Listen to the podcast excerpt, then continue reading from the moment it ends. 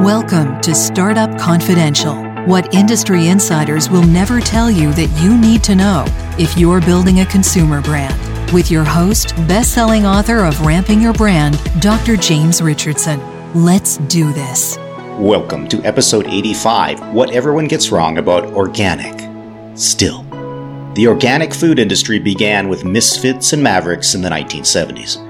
Nancy's Yogurt out of Portland, Oregon is one of those quote unquote hippie brands that started super crunchy and now sells nationwide without compromising hardly any of its initial standards. Bravo. And has lots of loyal baby boomer organic yogurt converts. Just not a lot of them in an ocean of 320 million Americans today. One of the big frustrations of my professional life has been the continued statistical spin that journalists and others keep reissuing regarding the prevalence of consumer interest in all things natural organic. This is not a coincidence. It's a product of the post-grad educational bias of media editors and a glorious thing called confirmation bias. And it's also a conflation of levels of analysis. Journalists aren't trained in quantitative analysis in school, and I'm starting to lose my patience. So I want to help out here. Here we go. The market share of natural organic food and beverage was roughly 12% as of 2021. Organic produce specifically is a sizable chunk of this market segment. It's the gateway for the average household into the organic sector. If baby boomers founded the original natural and organic food companies in the 1960s and 70s, then it would stand to reason that older Americans would serve as a great laboratory for the prevalence of this slice of the American grocery marketplace. I mean, older Americans have had more years to gain exposure to the various arguments for trading up to organic, and they've already raised their kids. And we know that pregnancy and child rearing are the key triggers for switching at least some of your foods to organic standards. Finally, a cancer diagnosis is another big reason consumers switch to ultra organic pantries. The cancer patient's logic of extreme purification through an organic diet is mystical, but it's totally understandable. Despite the length of older Americans' exposure to organic options, here we go, folks, only 34% of Gen X and baby boomer adults have any natural organic food in their pantry at all as of 2022. This is, you know, pretty broad reach in a big country like ours. Organic food, in other words, has three times the population reach of its market share. Taken literally, it means that any given person aged 45 to 74 knows a consumer of a natural organic food, most likely more than one of them. So they're pretty common folks, but natural organic is not yet a minimum standard even in this group, and it probably won't ever be. Why? Well, this is also the age group that grew Frito-Lay's highly processed food business, like a lot. In 1958, Frito-Lay had only $58 million in revenue in the US. Today, Frito-Lay North America generates $20 billion in revenue. That's top line growth 34 times faster than inflation in the same period. Older Americans love them processed foods, even when they switch to organic produce. Ta-da!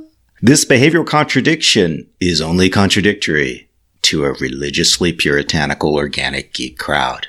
But here's the real stat you need to understand. It is the stat regarding the prevalence of natural organic geeks inside this older age group. Again, Gen X boomers have encountered all the major drivers possible of organic consumption due to their years on earth. But here's the thing. Only 5% of them buy three quarters or more of their groceries per the natural organic standard. It's a tiny little world, folks of organic food geeks. Hey, listeners. Exponential growth involves more than a killer product, great fundraising, and a great team. You need superb analytics to ride the ramp. Dr. Richardson's latest online course is now available Effective Consumer Marketing for Early Stage Founders. You can find course pricing and details at premiumgrowthsolutions.com slash courses. And now back to the episode. The power of the main drivers organic adoption is, are apparently not that high after all. Most older Americans have only partially heeded the call to purify their foodways. This is the big meh behind the organic food movement, folks. It's largely limited to agricultural commodity shopping and has broad impact on the American diet. And so it doesn't affect the majority of our pantries. The geeks I just described are an interesting bunch. They are, but they're tiny. I've covered the issue of population reach and the issue of overall prevalence of heavy users. These are totally different analytical things, and that's where the media themselves drive the reporting bias even further into the area of explaining why people buy organic, why the 34% do. They cover organic a lot because they themselves are more likely to be heavy users. Shocking! The more educated you are in America, the more likely your pantry will be indeed 75% plus organic. If you have a postgrad degree, you're three times more likely to be a heavy eater of organic food than your equally educated peers. However, this very small group of geeks, 5%, is not driving most of the sales or volume in organic food at all. Only among geeks are the well-educated driving most of the volume. Hmm. Dabblers clearly drive most of the natural organic food volume. They are selective and content with the selectivity. So what's up with the postgrad folks who convert hard into organic when they begin their journey of adoption? Well, a postgrad degree does one thing that few openly acknowledge. It causes you to question received wisdom as a matter of entitlement, not really resentment. This can lead to dangerous overturning of well-established scientific wisdom, like the benefit of vaccination. It can also lead to the questioning of the wisdom of industrial agriculture and its use of carcinogenic pesticides and weed killers like Roundup, which is known science. A postgrad degree does another thing though. It hooks you up much more often to a very nice salary. And this salary can easily accommodate the doubling or tripling of your grocery budget. And that's pretty hard to avoid if you're going to become an organic food geek, folks. Even if you go to Sprouts. And which occupational class is most heavily skewed to the managerial elite in America?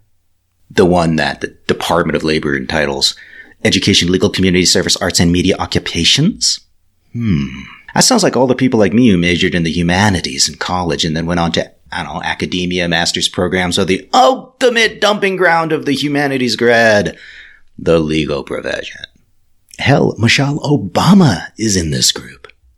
Organic diets are about produce and dairy, folks. The dominant driver is perceived avoidance of dangerous toxins associated technologically with both industries. Whereas most adults don't perceive the danger, quote unquote, in a Ritz cracker, so they don't require the organic standard. It's just pragmatic. And it's the pragmatists who have actually drive most of the revenue in natural organic food.